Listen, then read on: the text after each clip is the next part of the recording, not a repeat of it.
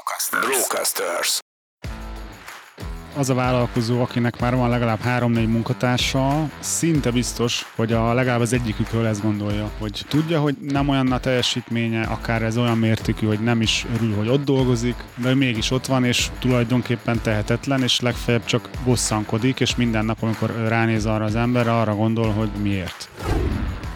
Én kimerem mondani, hogy ha van a cégedben egy olyan ember, aki úgymond folyamatosan nem jó teljesítményt hoz, ez egyértelmű a vezető hibája. Tehát most mondhatjuk, hogy jó, hát nem az én hibám, hogy nem, de a te hibád, mert miért hagyod fennállni ezt a helyzetet?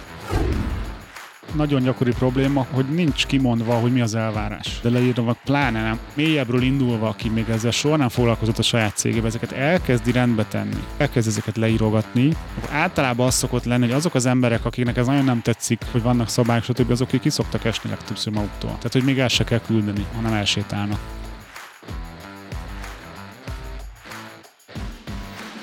Ez itt a Vállalkozóból Vállalkozás Podcast. Gál Kristóffal. Egy podcast mindazon vállalkozóknak, akik szüntelenül fejleszik magukat, és így a vállalkozásukat is. Egy podcast olyan vállalkozóknak, akik szabadabban és nagyobb bőségben akarnak élni. Olyan vállalkozóknak, akik végre egyről a kettőre lépnének. A műsorvezető Sándorfi Adrián.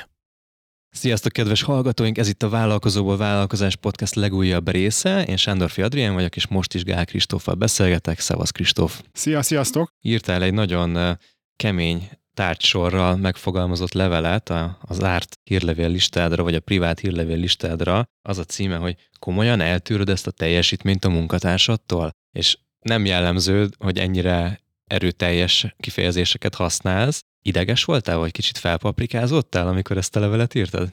Egyáltalán nem, hanem akartam egy olyan tárcsort írni ehhez a témához, amiről esetleg azt hiszi valaki, hogy konkrét munkatársáról írom, mert szerintem ez simán lehetett ja, értem, ilyen, hogy, hogy azt hitte, hogy fú, valakivel kapcsolatban voltam, és hogy nyissa meg a levelet, és kezdje ja, olvasni. Lehetett volna valami ilyesmi, hogy panasz a munkatársadra. Na, lehet, hogy megcsinálom azt is. Igen írtál egy ilyen levelet, és nem az a célom, hogy újraolvassuk ezt a levelet, vagy újra írjuk ezt a levelet, hanem kicsit értelmezzük mélyebben. És szerintem azoknak, akik megkapták ezt a levelet, vegyék most elő, és nézzék meg, mert, mert mélyítünk egy kicsit a megértésen, illetve azok, akik nem kapták meg, akkor nekik egyrészt egy felhívás, hogy a clickmarketing.hu per Kristóf landing oldalon fel tudnak iratkozni erre a hírlevélre, ahol a privát tartalmakat osztja meg Kristóf, másrészt pedig nekik akkor pótoljuk ezt a fontos információt. Ez engem őszintén eléggé megérintett ez a levél, és nem a tárcsora miatt még nem is vettem be ezt a játékot, tudtam, hogy nem nekem írott személyesen, de éppen akkoriban azért éreztem azt, hogy, hogy vannak olyan energiák a csapatban, olyan munkatárs viselkedés, ami, amivel úgy nem lennék elégedett feltétlenül, hogyha most,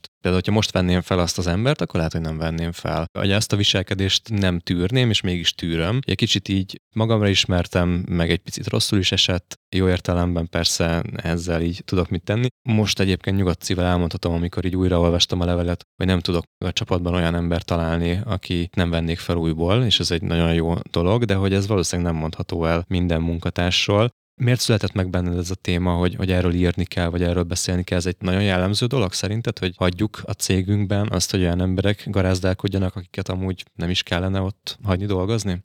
Igen, a levélben is így fogalmaztam, hogy az a vállalkozó, akinek már van legalább három-négy munkatársa, szinte biztos, hogy a legalább az egyikükről ezt gondolja, hogy tudja, hogy nem olyan a teljesítménye, akár ez olyan mértékű, hogy nem is örül, hogy ott dolgozik, de mégis ott van, és tulajdonképpen tehetetlen, és legfeljebb csak bosszankodik, és minden nap, amikor ránéz arra az emberre, arra gondol, hogy miért. Ez egy borzalom szerintem, és régen egyébként nekem is voltak ilyen időszakaim, ez, ez konkrétan 2016-ban, emlékszem, az, az az egyik ilyen mélypont volt a karrieremben. Hát úgy mentem be az irodába, hogy egy nagy ilyen 300 négyzetméteres irodánk volt egy uh, irodaházban, bementem a főbejáraton, és szinte idézőben sprinteltem be a saját irodámba, magamra csuktam az ajtót, és ott el voltam egész nap. Szinte nem akartam emberekkel találkozni, mert jó pár olyan ember volt, akik tudtam, hogy nem oké, okay, csak valamiért nem volt hozzá eszközöm, bátorságom, nem tudom mim, hogy ezen változtassak. Na erről fogunk ebben az adásban beszélgetni, tehát egyrészt, hogy felismerni azt, hogy a megfelelő emberek vannak-e ott, illetve hogy hogyan tudjuk ezt megváltoztatni, de menjünk egy kicsit oda, hogy vajon miért nem cselekedtél akkor, vagy miért nem cselekszik ilyenkor egy vállalkozó? Lehetséges az, hogy félünk attól, hogy túl sok meló lenne újra felvenni egy embert és betanítani, és inkább hagyjuk azt, hogy valaki ne legyen tökéletes, de őt legalább nem kell betanítani, és nem kell vele foglalkozni. Én szerintem azért nem léptem, mert egyrészt egy ilyen már-már beteges konfliktuskerülés si mintán volt, és ez is ugye az önismeret, meg mindenre egy példa, hogy mennyire nem feltétlenül ilyen céges tárgyi tudás hiányzik, hanem egyszerűen nincs bátorságom mondjuk beleállni egy szituba. Vagy annyira túl gondolok mindent, hogy az érzésem az, hogy az a valaki nem, nem illik oda, de nem tudom bebizonyítani ilyen racionálisan, és akkor hát nem engedem, hogy az érzéseimre hagyatkozzak. Én is például ezt csináltam. Hogy nem volt, hogy mi az, hogy azt érzem, hát így nem döntünk érzésből, hanem akkor be kell bizonyítani, de hát nem tudom bebizonyítani. Ez például egy ilyen minta lehet, vagy egyszerűen ez a félelem attól, hogy legalább ő ott van, de mi lesz, hogyha más ott lesz. Vagy akár lehet attól is félni, hogy tud olyan dolgokat a cégről, hogy mondjuk nem mindenről adunk számlát, mondjuk ő is borítékba kapja a fizetését. Tehát ez is simán benne lehet, hogy félek attól, hogy meg fognak zsarolni, biztos, hogy félelem, illetve tudáshiány, vagy nem tudom elképzelni, ez lehet másképp. Tehát az is egy hiedelem, hogy azt gondolom, hogy amúgy hát ez a normális, hát olyan nincs, hogy ha van tíz munkatársam, hát nyilván vannak benne olyanok, akiket kifejezetten nem szeretek, de hát ez, ez is egy ilyen tévhit, vagy hiedelem. Nekem még együtt eszembe, hogy én nem vagyok vezetőként elég jó ahhoz, hogy őt jól tudjam menedzselni, nekem kellett volna vele többet beszélni, nekem kellene őt jobban kócsolni, tréningezni, jaj, hát nincsen jó tréningrendszerünk, jaj, hát nincsen elég jó visszacsatolási rendszer a folyamatban. Nem vele van a baj, hanem velem van a baj. De hát valószínűleg velem is van a baj, hiszen én választottam ki őt, és én vagyok az, aki eltűri, hogy, hogy ne megfelelő ember legyen a csapatban. Az előző adást azt mindenkinek ajánlom, aki nem hallotta még, az mindenképpen hallgassa meg, mert ott beszélünk például azokról a standardekről, amiket jelenleg eltűrünk, vagy elfogadunk, vagy amiket meg kell változtatnunk, és az adás végén beszélünk arról is, hogy milyen vállalkozáson belüli standardek tehát, hogy hol van a léc, amit túl kéne szárnyalni egy vállalkozáson belül, és ilyen lehet az, hogy a megfelelő emberek vannak-e, vagy eltűrjük-e azt, hogy olyan emberek vannak a cégben, akik nem a megfelelőek. Hogyan lehet szerinted megállapítani az egyes emberekről azt, hogy ők a megfelelőek-e egyáltalán ahhoz, hogy a cégben dolgozzanak?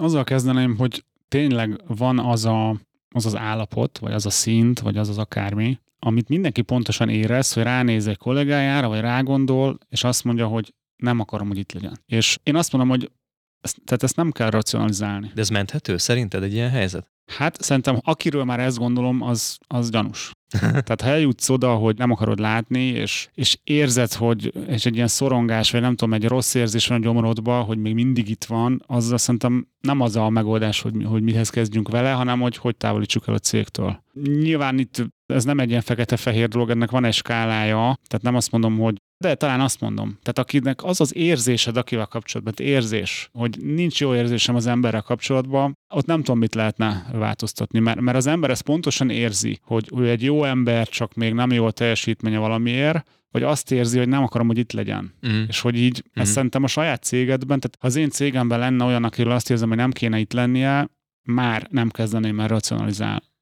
Akkor még mielőtt megoldjuk a problémát, beszéljünk még erről a helyzetről egy kicsit. Tehát a kb. a menthetetlen kategória, akit nem akarunk igazából megmenteni. Bekapcsolnak ilyen gondolatok szerintem az ember fejbe, hogy de hát jól végzi a munkáját, vagy elvégzi a munkáját, mondjuk úgy, ami független az érzelmektől, vagy független attól, hogy milyen az ő társaságában lenni. Vagy pedig lehetnek olyan, olyan gondolatok, hogy hát neki is családja van, nehéz lesz munkát keresnie, hogyha elküldöm, és akkor elkezdenek jönni megint ezek a belső dolgok, hogy inkább jó, akkor fókuszáljunk arra, hogy jól végzi a munkáját, kerüljük el, és akkor majd szépen ez így megoldódik. Ezzel egyébként az a probléma, hogy ezt a munkatársak is érzik, az, hogyha valakivel rossz egy, egy légtérben lenni, és ez őket is lehúzza, meg őket is nap mint nap frusztrálja, csak nekik nincsen lehetőségük ez ellen tenni, max úgy, hogy ők mennek el, pedig őket nem akarjuk, hogy elmenjenek. De hogy, hogy mit gondolsz ezekről a, ezekről a belső monológokról, hogyan lehet ezt kivédeni, vagy ez, erre nem szabad egyáltalán hallgatni? Hát én na- nagyon át tudom ezt érezni nekünk, hogy a, az utóbbi években azért voltak olyan helyzeteink, hogy voltak olyan kollégák, hogy ugye több irodánk van több szinten a házban, és hogy volt olyan, hogy ha egy adott kolléga ott volt az egyik szinten, akkor a, voltak, akik eljöttek arra a szintről, mert annyira nem akartak a közelében lenni, egyszerűen annyira rossz volt így a már mellette lenni, Ez ugye azért durva szint, de itt igazából nincs kérdés az ilyennél, és nem, nem szabad ebbe kivételt tenni, de mondok egy, br- egy brutál nehéz helyzetet, amit nemrég hallottam egy ilyen vállalkozói körben, hogy na akkor mit csinálsz, hogyha van mondjuk öt értékesítőd, és az egyik értékesítő az ötszörösét hozza az átlagnak, tehát brutális eredmény, viszont nem tiszteli a szabályaidat, nem felel meg az alapértékeknek a cégbe, bunkol a vevőkkel, stb. Na ez egy nehéz szitu. De erre is azt fejtettük meg, és én azt mondanám, és ez egy nagyon tiszta nézőpont, hogy sokkal, mint egy foci csapatban is, ugye van az, hogy van, aki egy nagyon nagy sztár, viszont rombolja a csapatot, nem hallgat az edzőre, stb., akkor az a helyes, hogy el kell őt távolítani, mert egyszerűen a csapat fontosabb, és még amit mondtál példát, hogy mi lesz az ő családjával, ez egyszerűen annyi, hogy az nem a te felelősségi köröd, hogy az ő családjával mi van, hanem az az ő felelősségi köre, a te felelősségi köröd az a saját családod, a saját céged, a cégedben ott lévő jó munkatársak, meg az ő családjaik, tehát hogy a csoportodat kell védeni, nem egyéneket. Ez is ugye az egyik legnagyobb vezetői hiba, amikor egyéni érdeket csapat érdek fölé helyezünk, és ez tipikusan ez lenne, hogy jaj, nem küldöm el, mert mi lesz vele. Nem lesz vele semmi, tehát ő meg fogja találni az új helyét, és, és ez, ebben amúgy nyilván egy kicsit hinni kell, de ez tényleg így van. Tehát ha meg nem találja meg, akkor ez is majd kap pofonokat az élettől, és majd ezek a pofonok terelgetik afelé, hogy majd végül megtalálja. Ez nehéz téma, de szerintem ez a helyes. És szerinted annak az embernek, aki, akiről most a hallgató felismeri, hogy hú, nálam van egy ilyen kollega, talán még az is megjelenik a fejében, hogy meg tud lenni nélküle, nem olyan nélkülözhetetlen. Szerinted álljunk-e bele egyfajta ilyen fejlesztési folyamatba, beszélgetni vele, leülni vele, az a fair, hogy a időt adunk-e neki, vagy mivel tudjuk azt, hogy ő ennyire akár toxikus, rossz hatással van ránk vagy a szervezetre, egyszerűen holnap be kell menni és le kell ülni és el kell küldeni. Van az a szint, én általában annak a híve vagyok, és szerintem az a fair, hogyha ha kommunikálunk, és elmondjuk, hogy mi a probléma, mind kellene változtatni, és adunk lehetőséget a, a változásra, hiszen ez szerintem emberileg a helyes. De van olyan szitu, amikor ez értelmetlen, mert csak magadat nyugtatod, és egyébként ezt látom, hogy ezek megtörténtek a múltban nálunk, megcsináltam én is, megcsinálták vezető kollégák, hogy mindenki tudja, hogy mi a helyes lépés, azonnal valakit elküldeni, de hogy a gyomra könnyebben bevegye, még ilyen köröket futkározunk, és ugye megy az ő energiája, megy a cég pénze, megy a konkrét szóban forgó kollégának is megy az ideje, hogy egyre később fog tudni majd egy új helyet találni, mert ezeket a felesleges köröket futjuk. Tehát van, akit azonnal el kell távolítani, mert olyan mérgező, mondjuk emberileg nem olyan, akkor most hiába nem tudom neked elmondani, hogy figyú, tökre nem illesz a csapatban, mert a hat alapértékünkből négynek nem felelsz meg, próbálják változtatni. Tehát ezzel nem lehet változtatni. De mondjuk, hogyha a, ezek rendben vannak, és egy jó emberről van szó, és szeretnénk vele együtt dolgozni, és tényleg a cél az, hogy ez működjön, akkor az a helyes, én erről azt tanultam, és ezt is igyekszünk alkalmazni, hogy egyszer le kell vele ülni egy ilyen tisztázó beszélgetésre, hogy mit látunk problémásnak, egy nagyon érdekes pont most voltam a héten egy tréningen, ahol tanultam ilyen, hogyan kell jól visszajelzést adni. És ez szerintem nagyon erős ez a gondolat, hogy megpróbálom visszaidézni, hogy mondd el a kifogásolt cselekvés, tehát hogy ne az embert minősíts, hogy te hülye vagy, vagy hogy te semmit nem csinálsz jól, ezt nem mondjuk. Mondjuk azt, hogy az, amit a múltkor, mint a tegnap délután, amit küldtél anyag, az nem olyan volt, mint amire számítottam. Tehát adsz egy visszajelzést a cselekvésre. Utána az a, azt hiszem a következő lépés, hogy elmondod ennek a következményét, hogyha folyamatosan ilyen jelentéseket küldesz nekem minden héten, az azt fogja okozni, hogy nem tudom, én se tudom jól végezni a munkámat, tehát végül a cég a bevétele problémás lesz, tehát végül bajba kerülünk. És akkor a harmadik lépés, hogy, a, hogy úgymond mondasz egy kérést, vagy esetleg egy lehetséges következményt, hogy azt kérném, hogy legközelebb ne három mondatos jelentést ír, hanem mondjuk egy oldalban részletesen fejtsd ki a checklistáknak megfelelően azt a jelentést. Hogy visszajelzel, hogy mi a problémás működés, utána ezt felfestett, hogy ez milyen következményt okoz, és hogy mi a kérésed, hogy ezen hogyan változtassunk. És ugye, ha ezt jól csináld, akkor ebben nincsen bántás, tehát nincs benne semmi. Aki ezt rosszul veszi, azért azt szerintem probléma. És akkor ezt megbeszélitek, akkor mondjuk legyen, hogy magadban, vagy akár ki is lehet mondani, de szerintem szerencsésebb magadban, hogy akkor adok ennek egy hónapot, hogy lesz-e változás. És ha mondjuk egy hónap alatt nem lett érdemi változás, akkor megint érdemes leülni, nézzük át, min változtat, hogy egyáltalán változtatott te tehát ha nem változtatott semmin, akkor megint vissza lehet jelezni, hogy úgy látom, hogy abból, amiket beszéltünk, három pont, én úgy látom, hogy egyik se valósult meg, ennek az a következménye, hogy nem tudom eldönteni, hogy mondjuk te akarsz-e változni, vagy nem. Azt kérném, hogy próbálj meg mondjuk, nem tudom, többet beletenni. Most nem mondom, hogy ez a legjobb ilyen visszajelzős tréning, amit elmondtam, de kb. ez a lényege. És igazából harmadik leülés nincs. Ha egy hónapot vártam, és még egyszer ülök, még egyszer elmondtam, és ez az én abszolút tapasztalatom is, és ezt rontják el szerintem nagyon sokan, és a múltban ezt rontottam én is rengetegszer, hogy ez a várni, várni, hát ha jobb lesz. De hogy én látom mondjuk most például új kollégáinknál, 20 éves srácok, lányok, hogy a most idézőjelben nulláról három hónap alatt hova eljutnak fejlődésbe, meg hogy hogy lehet őket terhelni, meg milyen ügyesek. Akkor ha valaki ott van akár évek óta, és egy-két hónap alatt nem tud szintet lépni úgy, hogy már mindent tud a cégről, akkor három-négy hónap múlva fog? Nem. Tehát, hogy egyszerűen ez egy ilyen mítosz, hogy majd biztos jobb lesz, vagy pontosabban nem mítosz, hanem magadat mentegeted a nehéz konfliktusok elől. Ez a, talán az egyik legnehezebb része a vállalkozás csinálásának, nem? Tehát, hogy annyira jó emberismeret kell hozzá, és saját magadat is ismerni kell, és meg kell tanulni ezeket a készségeket, amik nem feltétlenül maguktól jönnek, hogy képes legyél valakivel úgy beszélni, hogy úgy adsz visszajelzést, ahogy az előbb elmondtad, vagy képes legyél olyan célt meghatározni neki, ami más embert előre vihet, ha saját magunkkal is küzdünk, Hát ezért pontos például az a tudatosságban az a fejlődés, és ezért is járok ilyen elvonulásokra, meg hogy ilyen tisztítsam magam, hogy minél tisztább legyen a tudatosságom. Hogyha mondjuk egy ilyen beszélgetés után azt mondja a kollega, hogy ú, de jó, kösz, hogy szóltál, mindent meg fogok tenni, és izé, akkor te pontosan látod, ha tiszta vagy, hogy ez egy full kamu, és azt mondja, amit hallani akarsz, vagy ha nem vagy tiszta és nem vagy tudatos, akkor a full kamut úgy benyeled, és utána nem fogod érteni, hogy mi történt. Hát megbeszéltük, és közben ezek a rezgések, meg ugye minden nagyon átjön, csak hogyha te mondjuk magaddal se vagy rendben, akkor nem fogod látni, hogy, hogy mit kapsz. Tehát ez nagyon fontos szerintem vezetőként, hogy tiszták legyünk. Ebben a leveletben írsz egy 5-6 lépésből álló folyamatot, aminek most egy pár elemét elmondtad az előbb, például a tisztázó beszélgetést, vagy az új célkitűzését. De van egy ilyen nagyon fontos rész ebben, amikor azt írod, hogy az ideális képet meg kell fogalmazni arról, hogy hogyan viselkedik valaki. Ezt szerinted akkor kell már megcsinálni, tehát személyre szabottan kell megcsinálni, vagy úgy általában, hogy milyen az adott pozíciónak a betöltője, vagy hogy általában milyen munkatársakat veszünk fel? A legtöbb cégben, ezt olvastam erről egy cikket, most nem tudom tudományosan eltámasztani, de nagyon igaznak tűnik a saját tapasztalatom alapján, hogy a legtöbb cégben a legtöbb munkavállaló nem rendelkezik azzal kapcsolatban valódi tudással, hogy mit várnak tőle, hogy mit gondolnak a munkájáról, hogy hogy tudna jobb munkát végezni, hogy amikor a főnök lecseszi, akkor az pontosan miért, meg hogy hogy tudná elkerülni, és ez egy borzalom amúgy. Tehát szerintem van ez a példa, hogy úgy játszol egy társasjátékot, hogy nem tud pontosan a szabályokat. És így, így játszol, és így néha ez történik, néha az, néha sikerül, néha nem. Nem tudom, játszottál-e már így. Ugye, amikor új játékot kezdünk, akkor van ez, hogy így játszok, és így a többiek ismerik, és úgy érzem, hogy egy ilyen bóc vagyok, hogy nem tudom, hogy, hogy mi van. És a legtöbb munkatárs így éli az életét a cégekbe, hogy valamit csinál, aztán néha lehet, hogy kap jutalmat, néha nem kap, és nem tudja, hogy miért. Szerintem egyébként az a szinte a nulladik ilyen lépés, hogy azt kell eldönteni, van egy ilyen hármas, hogy akarja, képes rá, tudja-e. Hogy az akarja az az, hogy a szándéka rendben van-e. Tehát, hogy egyébként akar itt egy jó munkát végezni? Mert ha nem, ehhez is ugye kell egy tisztaság. Hogyha azt mondja, hogy persze, hogy akarok, akkor elhiszed neki, vagy látod, hogy full kamu.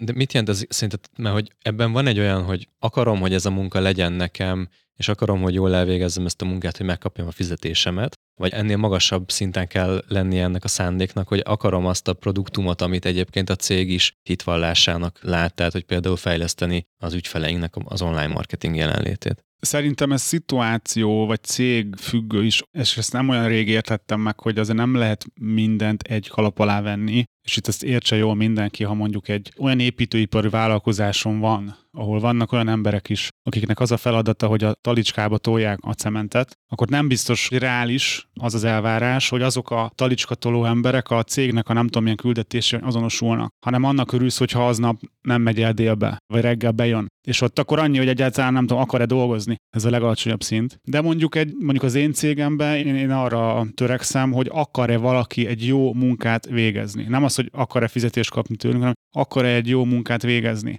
Nyilván az tök jó, és nekem amúgy fontos, hogy tud-e a cégnek a mindenféle értékrendjével, stb. azonosulni, ez is fontos. Ez mondom függő, vagy meg akár függő is. De ezt kell szerintem szem előtt, hogy akar-e jó munkát végezni, mert ha nem, akkor igazából minden más felesleges. Értem. A listában itt a következő, amit mondasz, hogy ha már megvan a szándék, mm. akkor, akkor képes-e ellátni ezt? Kicsit fejtsd ki nekem. Ugye itt a képesség alatt azt értem, hogy mondjuk, ha értékesít, telefonos értékesítő vagy, akkor van-e alapvető képességed arra, hogy telefonon jól kommunikálj? Tehát, hogy van-e egy alapkommunikációs képességed? Mert ha nincs, akkor hiába akarsz te egy jó telefonos értékesítő lenni, ha nem mersz megszólalni. Ha innen indulunk, akkor ugye annyira fájdalmas lenne ezt felhozni egy megfelelő szintre, ha egyáltalán fel lehet, hogy nincs értelme. Tehát ezt értem képesség alatt. Vagy mondjuk kosaras akarsz lenni, de nem tudom, 1,60 magas vagy az NBA-be akarsz játszani, semmi esélyed rá, mert, nem, mert meg ez egy olyan képesség, amit nem tudsz javítani se. És hogyha megvan a szándéka, hogy ő szeretne egy ilyen ember lenni, de mondjuk még nincsen meg a képessége, akkor már fel se vegyük, vagy akkor még érdemes esélyt adni egy ilyen illetőnek szerinted? Hát itt szerintem nagyon függ attól, hogy miről beszélünk, hogy egy új embert vennénk föl, és már a nulladik pillanatban azt látjuk, hogy óriási erőfeszítés lenne őt felhozni, akkor ott valószínű egyszerűbb egy olyan ember felvenni, aki jobban készen áll azonnal a dologra de itt most képességről beszélek, nem tudásról. De ha mondjuk valaki nálunk dolgozik régebb óta, és szeretjük, jó munkát végez, stb., de mondjuk változtatjuk a pozícióját, vagy mit tudom én, akkor ott teljesen máshogy ítélném ezt meg. Tehát ott sokkal több munkát tennék bele, mert már úgymond bizonyított, vagy tett értünk valamit. Igen, de ő az, aki nem abba az első kategóriába esik, hogy nem akarunk vele egy igen, igen. lenni, hanem, hanem akarunk vele foglalkozni. Az előbb mondtad a képességet, tehát hogy meg kell vizsgálni, hogy alapvetően azok a képességei megvannak-e, például komfortosan tud-e lenni abban, hogy telefonálni kell, vagy egyáltalán mondjuk egy, egy szövegírónál szerintem az egy olyan alap dolog, hogy tud-e helyesen írni. Vagy nem is azt, hanem, hanem hogy így önmagában megvan az a kreatív energiája, hogy szöveget tudjon. Vagy tud-e kellene gyorsan gépelni, Aha. vagy tudja az, az eszközöket jól használni, mert ha mondjuk valaki, nem tudom, 29 éves, és akkor már gyerekkora óta kb. számítógépeket használ, ha nem kezeli ultra készség szinten a gépet, hanem mondjuk csak félgőzzel tud gépelni, az necces lehet. És akkor viszont ehhez képest mi a különbség a képzettséggel? Ugye az előbb a képességről beszéltünk, és utána ott van a képzettség, ami nekem ilyen kézzelfoghatóbb dolognak tűnik. Ha mondjuk a szélszes vonalat tovább visszük, akkor a, a tudás az az, hogy mondjuk ismeri az érvelési technikákat, akár konkrétan a cégünkre szabva ismeri a folyamatokat, hogy mire mit szoktunk mondani, van-e termékismerete, van-e ügyfélismerete, stb. Ugye hagyományosan erre azt mondjuk, mármint, hogy én is ezt gondolom, ha nincs szándékod, akkor game over, itt a képességnél van egy skála, hogy mi az, ami a minimum, amire szükség van, de hogy a tudás az a legrugalmasabb. Tehát ha nagyon akarsz nálunk dolgozni és jó munkát végezni, ha nagyon jó telefonálási képességed van, de semmit nem tudsz az értékesítésről, akkor azt meg tudjuk tanítani a megfelelő embernek nagyon gyorsan. Most itt a szélszes példát mondtam, de nyilván ez bármire, szakácsra, bármire igaz lehet. Feltéve, hogy van egy olyan képzési módszertan a házon belül, vagy egyetlen van rá idő vagy energia, hogy megtanítsuk azt, ami, ami nálunk van, és szerintem ez, most beszéltünk már valamelyik adásban erről, hogy így mit gondolunk arról, hogy milyen állapotban vannak a cégek, Szerintem valószínűleg ez az egyik, ami a legritkább, hogy, hogy ez megvan, és hogy megfelelő képességű és szándékú embereknek tudunk-e adni egy olyan leckéket, vagy tréninget, vagy betanítási folyamatot, ami után ők ki tudják bontakoztatni a bennük rejlő lehetőségeket. És ezért is mondtam az elején, hogy ez egy ilyen nagyon nehéz tükörbenézés vezetőként, hogyha valaki nem jól teljesít, az vajon az ő hibája, vagy az én hibám mert hogyha nem adta meg neki a megfelelő eszközöket ahhoz, hogy a képzettségét felhúzza, akkor valószínűleg az én hibám is. Én kimerem mondani, hogy ha van a cégedben egy olyan ember, aki úgymond folyamatosan, tehát nem jó teljesítményt hoz, az egyértelmű a vezető hibája. Tehát most mondhatjuk, hogy jó, hát nem az én hibám, hogy nem de a te hibád, mert, mert miért, miért, hagyod ezt, miért hagyod fennállni ezt a helyzetet? Tehát nyilván ez, ez nem ilyen napi, de hogyha ezt fennállva hagyod, az egyértelmű vezető hiba. És szerintem nagyon sokszor az van amúgy, hogy elfogadjuk azt, toleráljuk azt, hogy nem tökéletesen, nem az elvárt standardeknek megfelelően, de megcsinálja a munkáját, és termel legalább. És hogy ez olyan fontos, hogy termeljen, hogy szemet tudunk hunyni a többi hiányosság fölött, és a vezetőnek meg baromira máshol van a figyelme. Új üzletet nyit, új országba akar kilépni, rendbe akarja rakni a marketingjét a cégének, stb. stb. És teljesen elmegy a fókusza, és azt mondja, hogy de legalább termel az illető, és közben meg mindenki érzi, hogy nem, nem a megfelelő módon. Nekem ebből az a lecke, meg a tanulság, hogy állandóan vissza kell hozni a vezetői fókuszt is, a munkatársakra, meg a, arra a teljesítményre, amit nyújtanak, akkor is, hogyha egyébként ez látszólag visszalépésnek tűnik, hiszen termel az illető. Én erre azt gondolom, hogy ha, ha van a csapatban egy olyan munkatárs, aki elvárás alatt termel, és ezt tolerálom, akkor ez csak egy tünet, tehát nem mindegy, hogy mi van mögötte hogyha az van mögötte, hogy van egy ilyen, mondjuk azt, hogy stratégiai nyugalom, hogy tudom, hogy ez nem oké, látom, teszek azért lépéseket, de mindegy, azzal együtt is látom, hogy ez egy középszerű eredmény, de most vannak más olyan fókuszok, ami tényleg indokolt, hogy most inkább azzal foglalkozom, és most ezt hagyom, tudom, hogy nem oké, okay, és meg kezelem két hónap múlva, mondjuk kirúgom két hónap múlva, ez felvethet amúgy ilyen etikai kérdéseket, hogy ez oké okay de azt mondom, hogy ez még az oké szitu, hogy tudatosan ezt a döntést hoztam, vagy pedig töröm a kezem minden reggel, és nem bírom elviselni ezt a helyzetet, de nem merek beleállni ebbe a konfliktusba, és ezért úgymond kényszerből tartom fenn ezt a helyzetet, akkor az a ultra nem oké okay, szerintem. Tehát, hogy itt ez megint egy skála, hogy tudatosan, meg ez a stratégiai nyugalomból sok minden szerintem beleférhet, de hogy az is egy önismereti kérdés, hogyha már mindenre azt mondom, hogy ez most egy stratégiai nyugalom, az is egy, egy jel. Akkor nem változik semmi. Szerintem lehet olyan hallgatónk, aki úgy van vele, hogy hát jókor szóltok, srácok. Tehát, hogy most már ott van az a 3-4-5 ember a csapatban, vagy a, mondjuk a, mondhatjuk úgy, hogy a csapatnak a, nem tudom, több mint a fele olyan, hogy igazából se nem végez jó a munkát, nincsenek helyén a képességei, valószínűleg rosszul lettek kiválasztva, nincsen jó tréninganyag hozzá, stb. Nem szeret velük lenni mondjuk a cégvezető, de ők alkotják a csapatnak az ömét, mondjuk a 60-70 százalékát akár. Menjek oda és kezdjem meg kirúgdosni az összes embert, vagy menjek oda és mindenkivel egyesével hónapokat dolgozzak azon, hogy rendbe rakjuk őket egy ilyen vészhelyzetben, amit most ismer fel éppen a hallgató. Szerinted mik a helyes lépések? Én ugye csak arra tudom ezeket skálázni, vagy csak arra tudok tanácsot mondani, hogyha valaki akar egy igazán jó céget építeni. Tehát, hogy most nem azt mondom, hogy minden kompromisszumot mellőzve, de hogy nem tolerálom ezeket a hülyeségeket, hogy a csapat fele az nem jó, meg mit tudom. Tehát itt egyszerűen szerintem az embernek képeznie kell magát, hogy legyen tudása a témában, hogy mit kell ilyenkor csinálni, hogy kell jobb embereket felvenni, hogy kell, nem tudom, alapértékeket létrehozni, hogy kell pozíciókat jól definiálni, tehát hogy hogy lehet ezt jól csinálni, és hogyha ezt már kicsit tudja, akkor el kell kezdeni úgymond kezelni ezeket az embereket. Tehát ilyen, ha mondjuk lenne tíz munkatársam, és mondjuk abból öt problémás lenne, ott is biztos, hogy van egy skála, hogy ki a leggázabb. És hogy biztos, hogy azzal kezdeném, és hogy ha az ott valahogy kezelődik, mondjuk ha leggázabb, akkor valószínűleg úgy, hogy mondjuk elmegy a cégtől, akkor már ez a változás lehet, hogy elkezd egy olyan valamit létrehozni, hogy a többiek összekapják magukat, simán lehet. És akkor így menni végig ezen. Nyilván egyszer öt ember felállítani, ez nagyon nehéz. Bár ugye most én végigéltem tavasszal, hogy 28 emberből mondjuk egy kb. egy hónap alatt 7 kiesett, 7 vagy 8, nem is tudom azért az elég combos, és igazából itt vagyunk, és sokkal jobb lett végül a csapatunk. Úgy voltak itt, mi küldtünk el, jó páran elmentek, jobb lett a csapatunk, az átlag teljesítmény nőtt, az átlag morál nőtt, tehát hogy, hogy minden jobb lett. Nyilván életem egyik legnehezebb időszaka volt, meg a vezetőinknek is, meg szerintem a cég akár, tehát akár mindenkinek.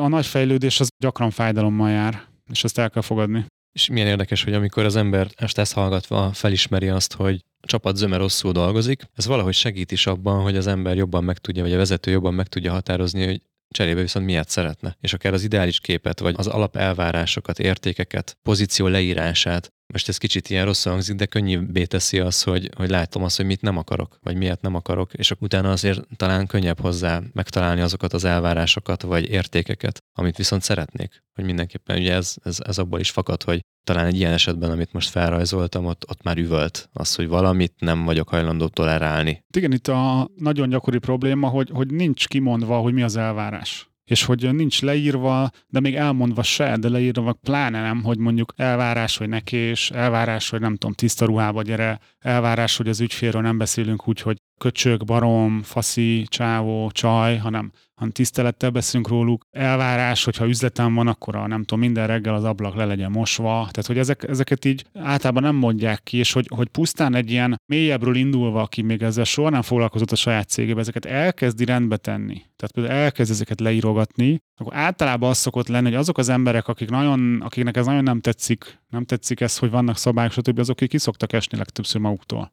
Tehát, hogy még el se kell küldeni, hanem elsétálnak. Kristóf, van neked ez a roadshow folyamatod? Beszélsz erről a témáról? Ezeken az előadásokon? Nyáron, amikor voltam Tony Robbins Birminghami képzésén, ott ilyen feltüzeltem magam, és éreztem az erőt, hogy, hogy szeretnék többet tenni így a magyar vállalkozókért, és hogy, hogy azt a sok ilyen tudatossággal kapcsolatos új ismeretemet, meg ilyen lelki dolgokat, meg a vállalkozás dolgokat így elmondjam. És ezért most ősszeli, szeptember közepétől összesen 11 vagy 12 ilyen alkalmat tartok, ezek ilyen általában a szerda vagy csütörtök esti programok, ilyen 6 órakor szoktak kezdődni, ilyen két-három órás programok, és ennek keretében Budapest, Győr, Zalegerszeg, Veszprém, Pécs, Miskolc, Debrecen, Szeged, Békés Csaba, nem tudom, Kecskemétet mondtam-e.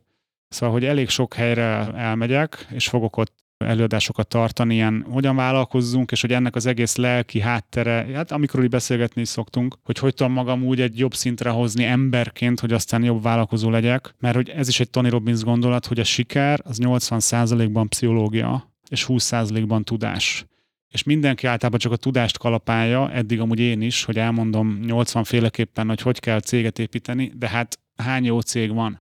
Sokkal több olyan vállalkozó van, aki tudja, hogy milyen egy jó cég, de nem csinálja meg, és ezért ez, ezeken az alkalmakon többet beszélek inkább ezekről az ilyen hátulsó dolgokról, hogy mit gondolok, hogy gondolok, milyen a motiváció, miért nem csinálom meg, amit akarok. Szóval erről szólnak ezek az előadások, és a Click Marketing honlapjának a főmenüjében, tehát a clickmarketing.hu-n, a főmenüben ott van egy ilyen roadshow menüpont, de hogyha valaki engem követ, akkor a Facebookon meg mindenhol találkozik ezekkel az információkkal. Most eddig ugye egy alkalmat tartottam összesen, tehát az első budapesti teltházas esemény zajlott le, és itt Rengeteget beszéltem például a tavaszi krízisünkről, itt ennek az emberi oldala, hogy munkatársakkal kapcsolatban ki mit csinált, ezt mi hogyan éltük meg, hogyan gondolkoznak a munkatársak, hogy hogyan lehet ezt jól csinálni. Szóval, hogy tényleg ezek olyan témák, amiről azt gondolom, hogy minden a témát komolyan vevő vállalkozónk szerintem el kéne jönni, aki tud. Mert most én nagyon közel oda megyek, úgy, úgy választottam ki a helyszíneket, hogy hogy szerintem ilyen 50-60-70 kilométernél többet senkinek nem kell utaznia, hanem én ezt az utazást megteszem, tehát várok mindenkit szeretettel, akit ez érdekel. És akkor szerintem másik közszolgálati közleményünk az pedig a hírleveled, ez mm. a clickmarketing.hu per Kristóf landing oldalon megtalálható a feliratkozás, és a mai téma, amit hoztunk, az az egyik hírlevélnek a bővebb kibontása mm. volt. Nagyon izgalmas szerintem így, így megnézni, hogy a Kristóf levelei mögött még milyen tudás húzódik meg, és kicsit összekombinálhatjuk más-más témákkal, például az előző adásból a standardekkel, meg azzal, hogy mit tolerálunk, és ennek az adásnak ugye az volt a témája, hogy toleráljuk-e azt, hogy valaki nem megfelelően dolgozik, vagy nem megfelelő értékekkel van jelen a cégünkben. Szerintem nagyon világos képet kaptunk arról, hogy mit érdemes tenni, vagy mit nem érdemes tenni. Ugye erről szólt ez az adás. Hogyha hasonló témákat szeretnétek, akkor azon túl, hogy követitek ezt a podcastet, és feliratkoztok rá, és értékelitek, amit nagyon megköszönünk nektek, iratkozzatok fel a Kristóf hírlevelére is, ahol ilyen vállalkozós témák vannak, hogyha a podcasten túl ilyesmi érdekel még titeket. Ez volt már a Vállalkozóból Vállalkozás podcastnek a sokadik része. Két hét múlva újból fogunk találkozni egy hasonló témával, és beszélgetünk ezekről a dolgokról, amik most már nagyon sok ezer embert érdekelnek. Hogyha tetszett ez az epizód, akkor létszik küldjetek el hasonló cipőben járó vállalkozó ismerőseiteknek, vagy hogyha alkalmazottként hallgattátok, akkor a főnökötöknek, mert akkor így látni fogja azt, hogy hogyan érdemes bánni veletek. Köszönjük szépen, hogy ezúton is velünk tartottatok. Ez volt a Vállalkozóból Vállalkozás Podcast. Én Sándorfi Adrián vagyok, és mint mindig Gál Kristóffal beszélgettem. Köszönöm én is, sziasztok! Sziasztok! Ez volt a Vállalkozóból Vállalkozás Podcast Gál Kristóffal és Sándorfi Adriánnal. További epizódokért és tartalmakért kövess Gál Kristófot a Facebookon, de megtalálsz minket a Spotify-on, az Apple és a Google Podcast appokban, a Soundcloud-on és a további podcast platformokon is. Hamarosan egy újabb epizóddal érkezünk. Brocasters.